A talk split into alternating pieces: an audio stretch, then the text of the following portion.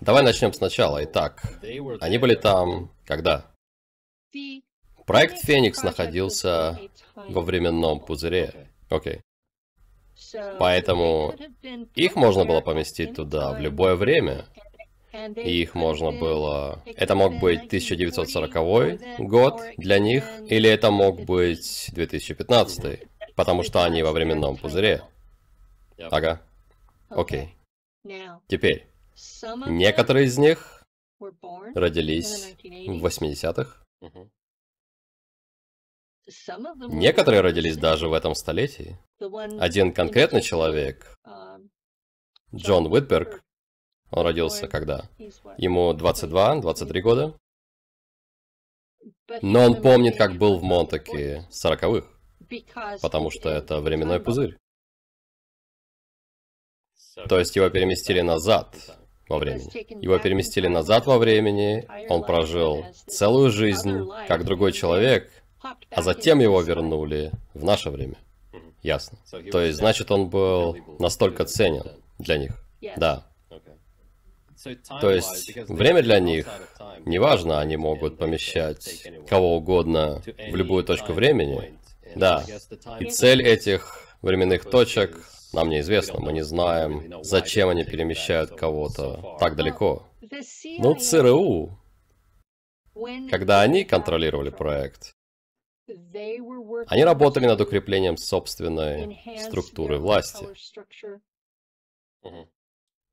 Поэтому они ликвидировали индивидов, которые разрушали их или доставляли им неприятности. Ага, люди-бабочки. Люди-бабочки, которые досаждали им. Да, именно. Поэтому было много миссий, целью которых было просто ликвидировать людей, которые беспокоили ЦРУ. И они не всегда были в США. Поэтому многие люди, которые просто вдруг умирали в истории, потому что эта технология может перемещать на тысячу лет в прошлое. Окей, но вопрос в том, есть ли предел того, что они могли делать с существом? Похоже на то, что есть некий элемент свободы, ряд вещей, которые они могут сделать с тобой, но они не могут. То есть они могут манипулировать тобой сколько-то, но остается часть тебя, которая должна прожить эту жизнь и так далее. Они сказали мне, что они создали меня в утробе через генетическую модификацию, что я не была обычным человеком, что я была их творением, что они владели мной, как грузовиком, и что они будут использовать меня, как хотят и сколько захотят. Окей. То есть это их диспозиция. Это их базовая по жизни. Это их базовая философия, да. То есть они не видят, предположительно, не видят пределов того, что они могут делать. Они видят только физические пределы того, что могут делать, и я клянусь, что они иногда выходили даже за них. Хорошо, мы имеем хронологию Монтока, которая очень странная, потому что официальная версия хронологии проекта, по словам Престона Николса и других, о, он также говорит, что там были только мальчики. Да, это были мальчики Монтока. Все началось в семидесятых. То есть исследования начались в тридцатых, сороковых, но...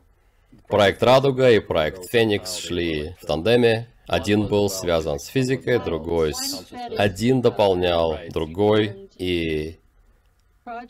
Проект Радуга был про... перемещение во времени и телепортацию. Ага. И они выяснили, что те же технологии можно применять с использованием пси-способностей для других вещей. Ага. И что каждый актив, так они нас называли, пси-способности каждого отдельного актива делали разные вещи с этой технологией. И так как я билоцирую, я отправлялась в места, о существовании которых они даже не знали.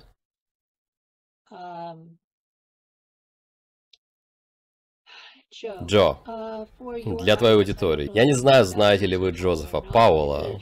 Я брала у него интервью несколько раз. Его особенностью была способность входить в тело другого человека и, по сути, овладевать им. И было много других, кто участвовал там. Всего было, наверное, полмиллиона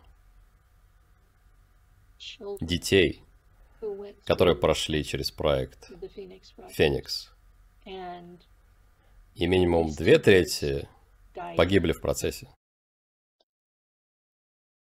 И есть интервью Алла Билека, где он говорит, что он лично убил триста тысяч мальчиков. И они так и не признали, что там также были девочки. Но они были. Там было столько же девочек, сколько и мальчиков. Да. Мы вернемся к Аллу Билеку через минуту. Итак, хронология, которую они дают в книге «Проект Монток. Эксперименты со временем» и в интервью, примерно такая, что где-то в семидесятом году ученые из Брукхэвен и военные заключили сделку вести эти исследования вместе, потому что Конгресс, предположительно, отказался, говоря, контроль толпы и контроль сознания — это не то, что мы хотим делать, поэтому они пошли, как они говорят, к военным и сказали, мы можем делать это тайно, и где это можно сделать? Нам нужно, чтобы это было достаточно близко к Принстону, и эм ай ти, и Брукхэвену. И по их словам, военные сказали в тысяча девятьсот семидесятом, «О, у нас есть одна заброшенная база в Кэмп Хиро, может, попробуем там?» Но согласно твоему свидетельству, это уже происходило. То есть проект уже шел там давно, то есть они не только что... Проект уже шел давно. То есть не то, чтобы они заехали туда в семидесятом и сказали, «Тут ничего нет, база пустая». Я думаю, что то, что произошло в семидесятых, это... Туда заехало новое начальство. Ага. Похоже на то. Потому что в видеоэкскурсии он ходит по базе и показывает электрическое оборудование из пятидесятых, и компьютеры из шестидесятых, ага, и прочее. И он говорит, окей, это явно из пятидесятых, а вот это явно из шестидесятых. И можно подумать, окей, если вы, ребята, заехали туда в каком, семидесятом году, то что же тогда тут было? И все это не было просто... Как это? Оборудованием для стрельбища. Это были компьютеры, электроника и так далее. Во время Второй мировой войны Кэмп Хиро был радарным полигоном для защиты оконечности Лонг-Айленда от нацистов. И что удивительно, там была немецкая база подлодок прямо под Кэмп Хиро. То есть это было идеальное прикрытие. И там были... Там все еще что-то происходит, потому что Эрик Хекер, о котором мы говорили с тобой, у него есть масса документов от водопроводной компании. Водопроводная компания на Лонг-Айленде подает туда тысячи галлонов воды, сотни тысяч литров, в место, где, по идее, никого нет. Ага. Так куда идет эта вода? Они выставляют счет федеральному правительству за это, и правительство знает. Кто-то знает в правительстве. Кто-то, конечно, знает, потому что они оплачивают счета за воду. Да, не только воду. Они оплачивают электроэнергию. Да. Там были подстанции, которые он показывал и говорил, что они слишком мощные для заброшенного объекта внутри заштатного парка. Именно. Там что-то происходит до сегодня. Так что, знаешь, есть масса вещей, которые мы никогда не узнаем, не будучи внутри.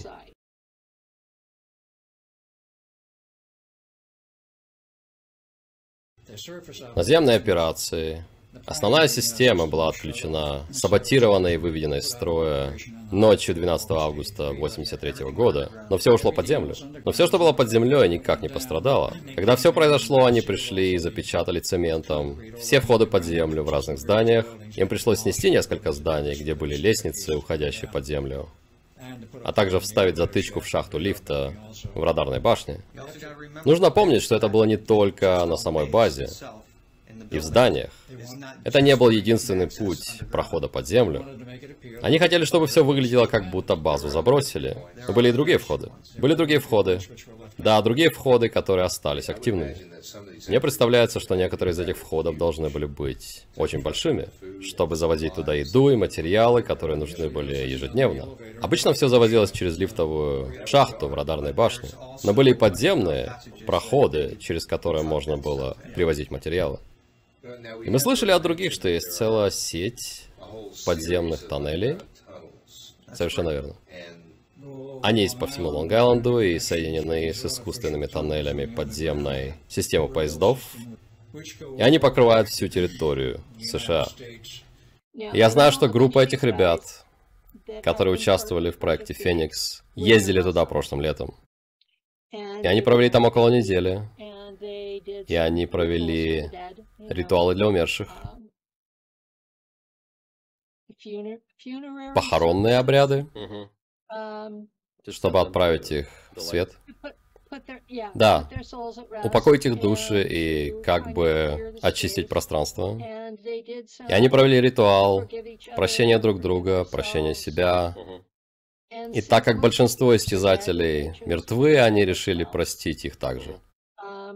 Те, кто еще жив, никогда не предстанут перед судом. Так что нет смысла злиться. Я бы хотела увидеть, что правда обнародована, но я не буду ждать этого. И мы не получим справедливости. Этого просто не будет. Они никогда не раскроют правду, пока знают, что над ними висит меч правосудия. Так что реальность такова, что лучшее, на что можно надеяться, это что кто-то на смертном одре решит рассказать правду. А тем временем те из нас, кто выжил, рассказывают свою историю. И, кстати, о раскрытии правды.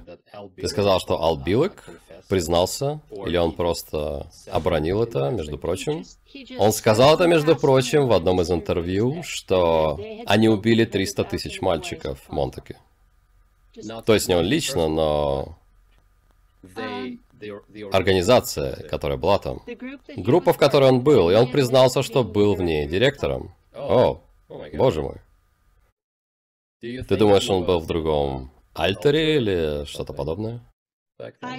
Я думаю, он даже не осознал, что сказал это. Он просто произнес это, и я такая... Я искала это видео и не могла найти его целый год, так что я думаю, его удалили.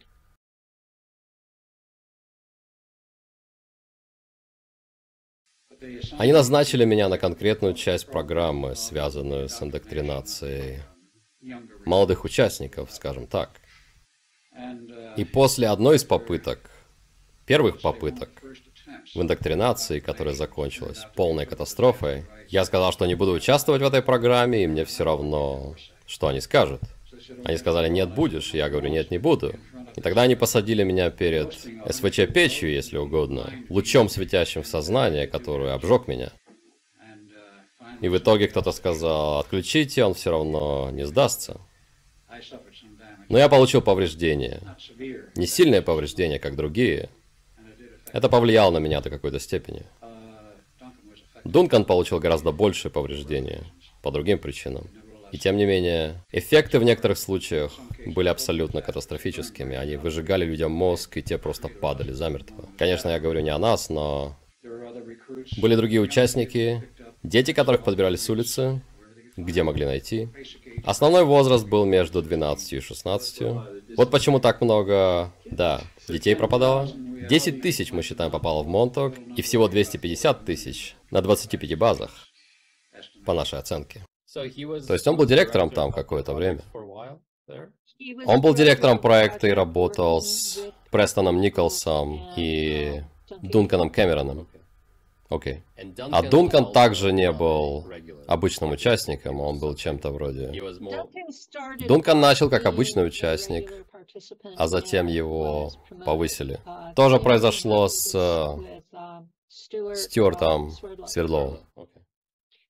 Он начал как похищенный мальчик, и впоследствии его повысили. Очень многие люди получают стокгольмский синдром. И, насколько я вижу, Стюарт Свердлов прожил остаток жизни с тех пор, пытаясь все исправить, так что я не держу на него зла. Окей. Okay. Но Престон Николс, после того, как проект закрыли, у него был процесс, который он использовал, чтобы помочь мальчикам вернуть воспоминания. И он включал повторное изнасилование их.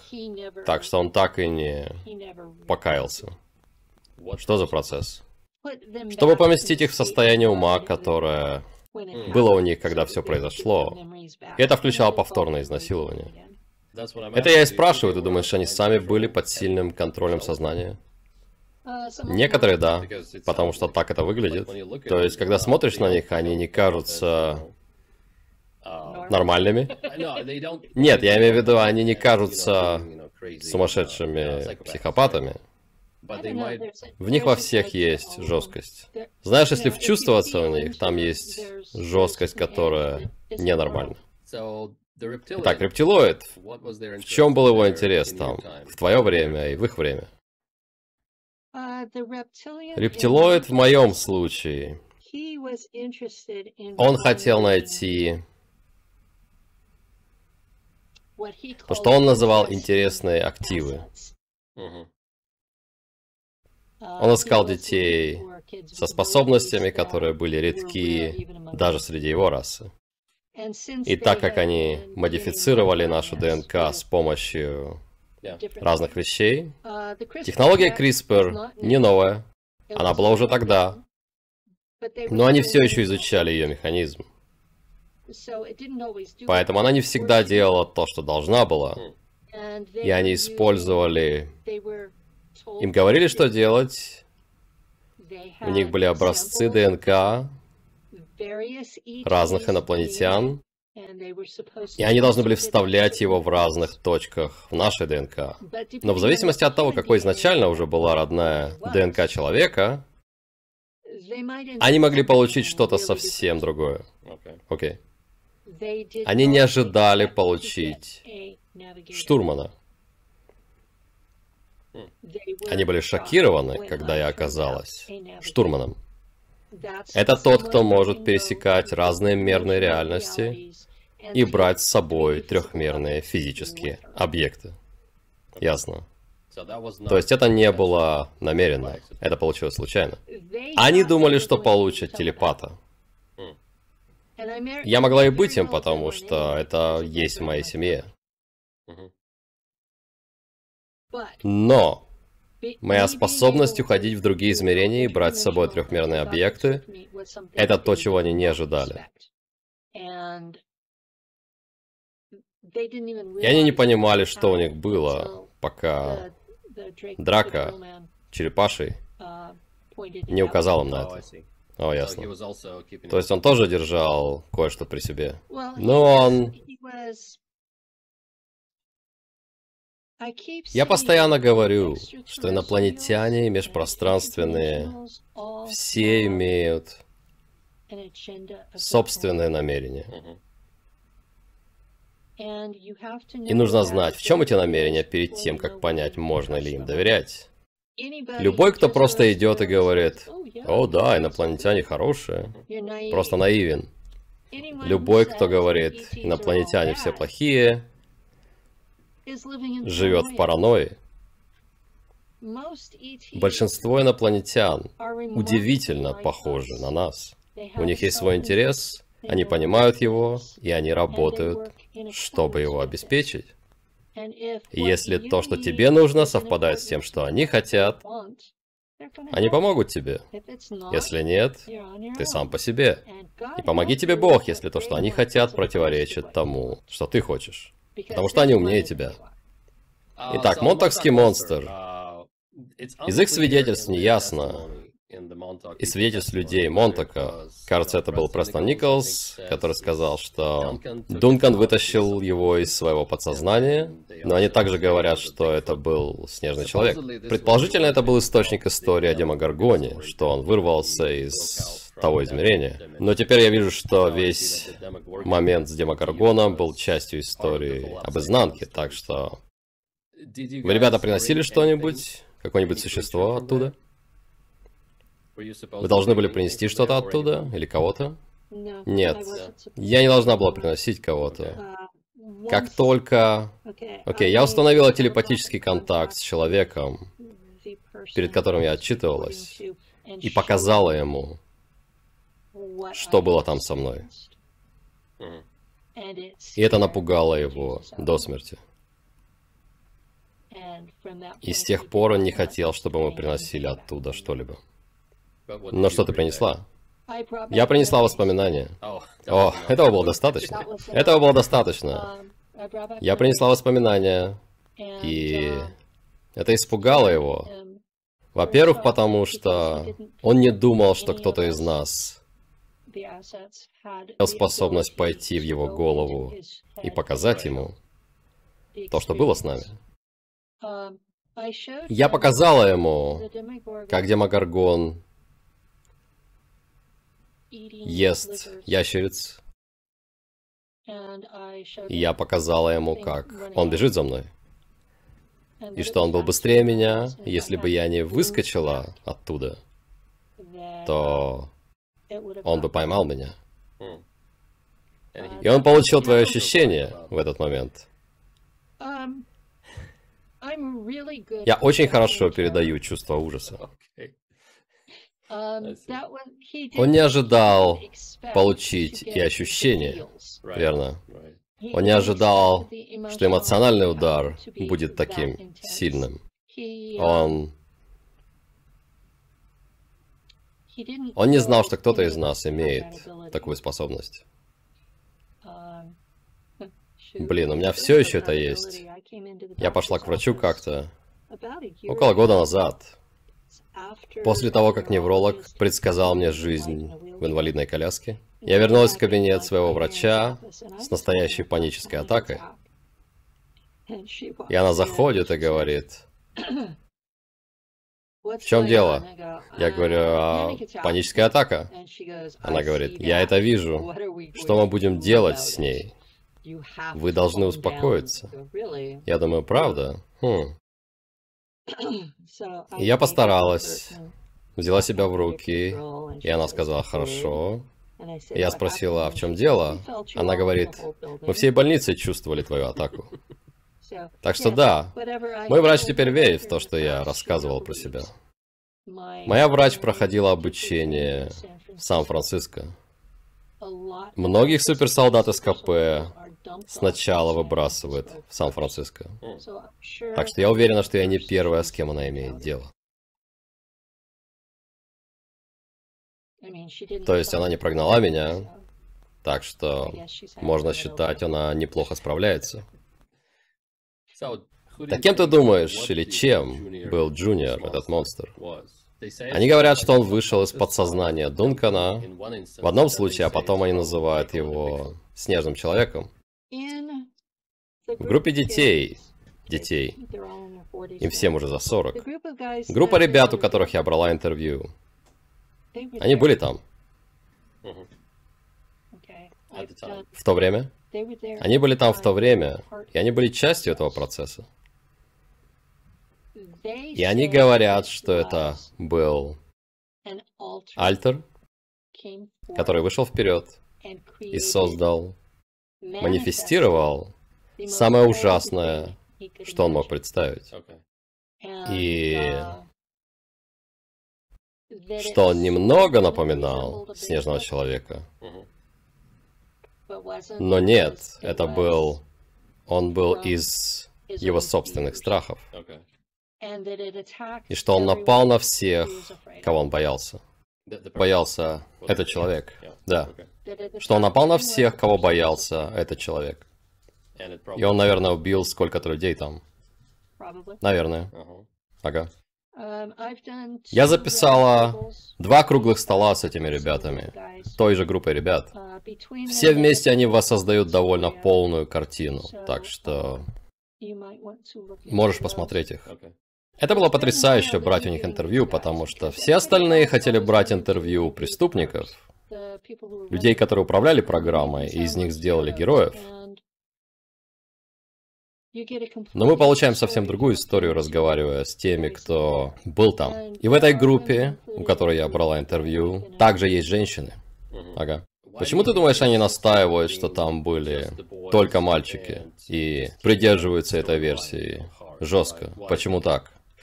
Это американский сексизм в плане защиты женщин. Они хотят держать нас под защитой, в невинности, под покровом и дома. Это наша культурная особенность. И когда стало известно, что на базе в Далси было двадцать пять тысяч американских женщин, которых использовали, чтобы производить гибридных детей, президент Картер приказал атаковать базу. Это была война в Далси. И это был тот же самый период, поэтому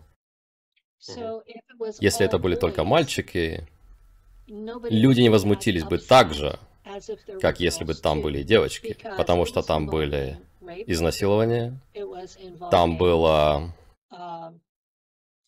расщепление сознания, там также было использование маленьких девочек, вплоть до шести лет, для шпионажа и убийств.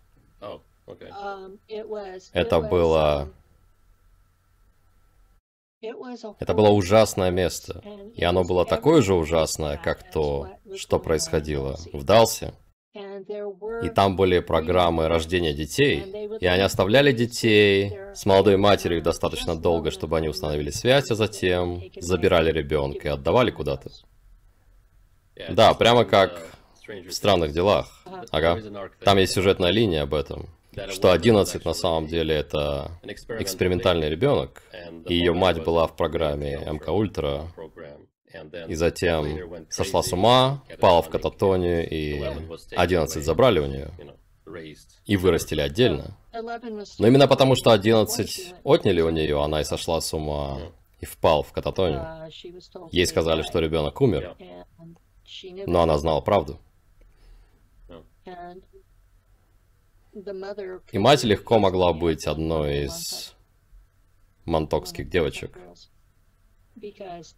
потому что они устраивали секс-оргии, и девочки беременели, они рожали детей, и детей забирали у них, а им говорили, что ребенок умер. Им говорили массу лжи. Им говорили, что оставят ребенка, а потом Престон Николс отдавал его на усыновление. Или его отдавали в другую программу. К этим людям, этим активам относились как к имуществу, а не как к людям. И у них у всех остались психологические травмы.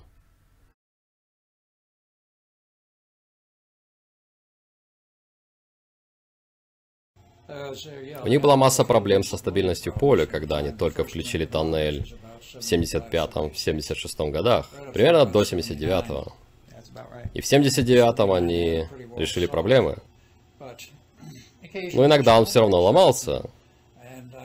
Я знаю случаи, когда люди и оборудование выходили в тоннели, просто пш, исчезали в лимбо, то есть... Я не знаю подробностей, но знаю, что они в целом стабилизировали тоннель к семьдесят девятому году.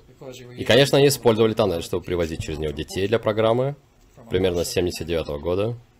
Мы привозили их через тоннель, но мы также отправляли их в тоннель. Да, они возвращались обратно. Но дело не в том, что им нужно было возвращаться. Мы также использовали их как подопытных, чтобы отправлять их на другие планы. Мы использовали их чтобы попасть на разные планы, и, по сути, они были подопытными животными. Мы отправляли их, и если они возвращались, мы знали, что там безопасно. Это если они возвращались целыми. То есть это был большой риск. Большой риск. Многие из них терялись там. Сколько, вы думаете, было потеряно, когда вы работали там? О, боже. Я даже не знаю. Наверное, сотни. Сотни?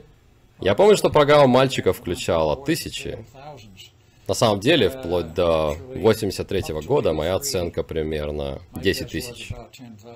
И, конечно, потом их было гораздо больше, когда тоннели стабилизировали. Вам было эмоционально тяжело делать это с ними, Ларри? Я не особо задумывался об этом тогда. Моей задачей было сделать так, чтобы временной тоннель работал и работал как нужно, и сделать его максимально безопасным для наших людей. И большинство мальчиков Монтока были беспризорными и так далее, так что нет, они все равно не представляли ценности. Они перешли на беспризорников, потому что если что-то случится, их не будут искать. Они уже и так потеряны, так сказать. И что их было так много? О, еще бы. В Нью-Йорке, Лос-Анджелесе и других городах тысячи беспризорников. Я предложил в какой-то момент перестать брать детей из Лонг-Айленда, где их будут искать семьи. Я сказал, берите беспризорных детей, никому до них нет дела. Итак, Ларри, вы как-то участвовали в доставке детей? Иногда. И как вы это делали? Иногда мы вытягивали их через перемещение во времени. В других случаях их просто привозили грузовиками. Из нашего времени на тот момент. Да. То есть имена, которые ты называешь, Престон Николс и Ал Билек, они были названы группой, с которой ты общалась? Молодежи? Я видела массу их видео, и эти ребята говорят о них так, как будто они главные дьяволы там. Они вспомнили имя генерала, и некоторые из них звонили ему по телефону. Вау. И он вешает трубку. Вот почему я не называю его в этой передаче, потому что я не хочу, чтобы ему звонили. То есть он все еще жив. Он все еще жив. Он на пенсии сейчас, но он жив.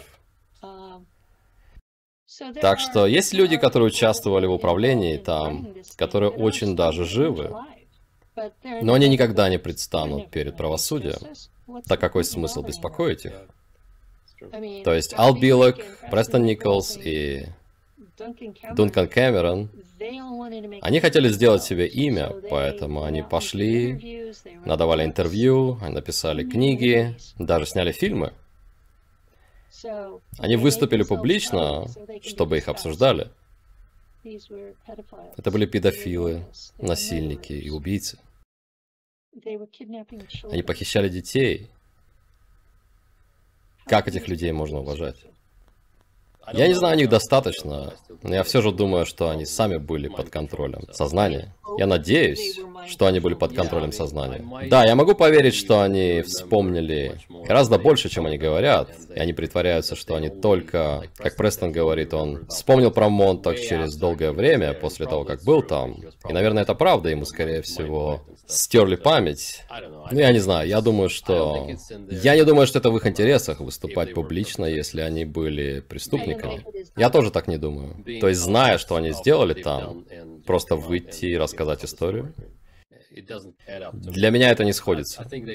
Я думаю, они, скорее всего, были под контролем и, вероятно, даже не знают об этом. Но мы уверены, что генералу стерли память, и он не знает, потому что он, он очень холодно отвечал этим ребятам. Мол, я понятия не имею, о чем вы говорите. Да. Ну да, это тема, которая... Она вышла наружу, она будет продолжать обсуждаться. Мы почти уверены, что сам проект «Феникс» в Монтаке закончился в две тысячи четырнадцатом году. И это потому, что отколовшаяся группа Драка пришла туда и взяла место себе. И я не знаю, что они там делают, остановили ли они все или нет. Но американское участие закончилось тогда. Они могут делать что-то, что требует столько воды и электричества там. Кто знает. И мне стало интересно, и я догадался, почему был такой интерес к Монтаку от стольких групп. И в видеоэкскурсии они показали это, они сказали, что это место пересечения энергетической решетки Земли, которая была там всегда, и индейцы племени Монток были там, и это было сакральное место, и они говорят о Монтокской пирамиде. То есть это, по сути, место силы, которое очень важно для всех, видимо, и все, кто знает и может узнать место силы, знают, что это. Это логичное место, чтобы делать там что-то подобное. Я заметила, что там, где решетка линии Лея пересекается, там военные строят свои базы. Ага. Почти в каждом из них.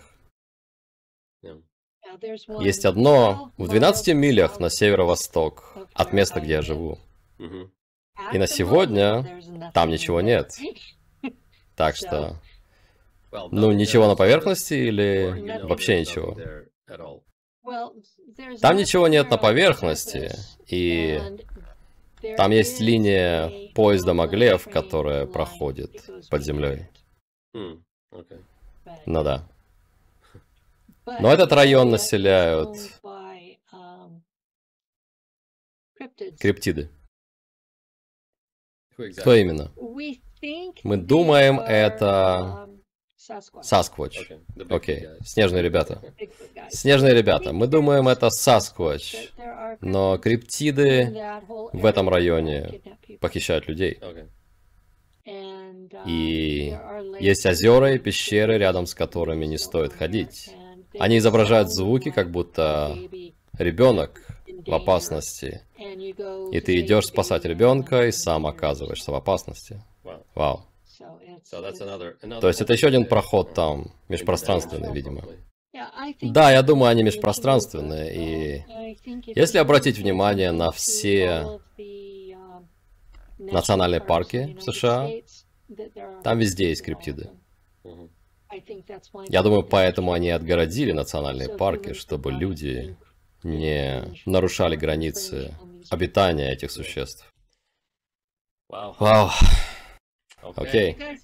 У вас, ребята, есть национальные парки в России? Они есть, да. У нас много территорий здесь, так что... Да, есть национальные парки, которые конкретно отведены под это, но также есть масса земли, то есть открытого пространства, где можно посадить материнский корабль, и никто не заметит, так что, да. И как часто я могу поговорить с кем-то из твоей части мира, кто знает, о чем говорит? Говорит о чем? Что я знаю? Если меня спросят, Пенни, я ничего не знаю. Я и тебя не знаю. У меня была подруга, которая... Она была особенным человеком для меня. Она умерла в две тысячи тринадцатом. Но она нашла мне слово «психушка» на русском. Она сказала, чтобы я запомнил это слово, потому что оно мне понадобится. Потому что туда нам дорога.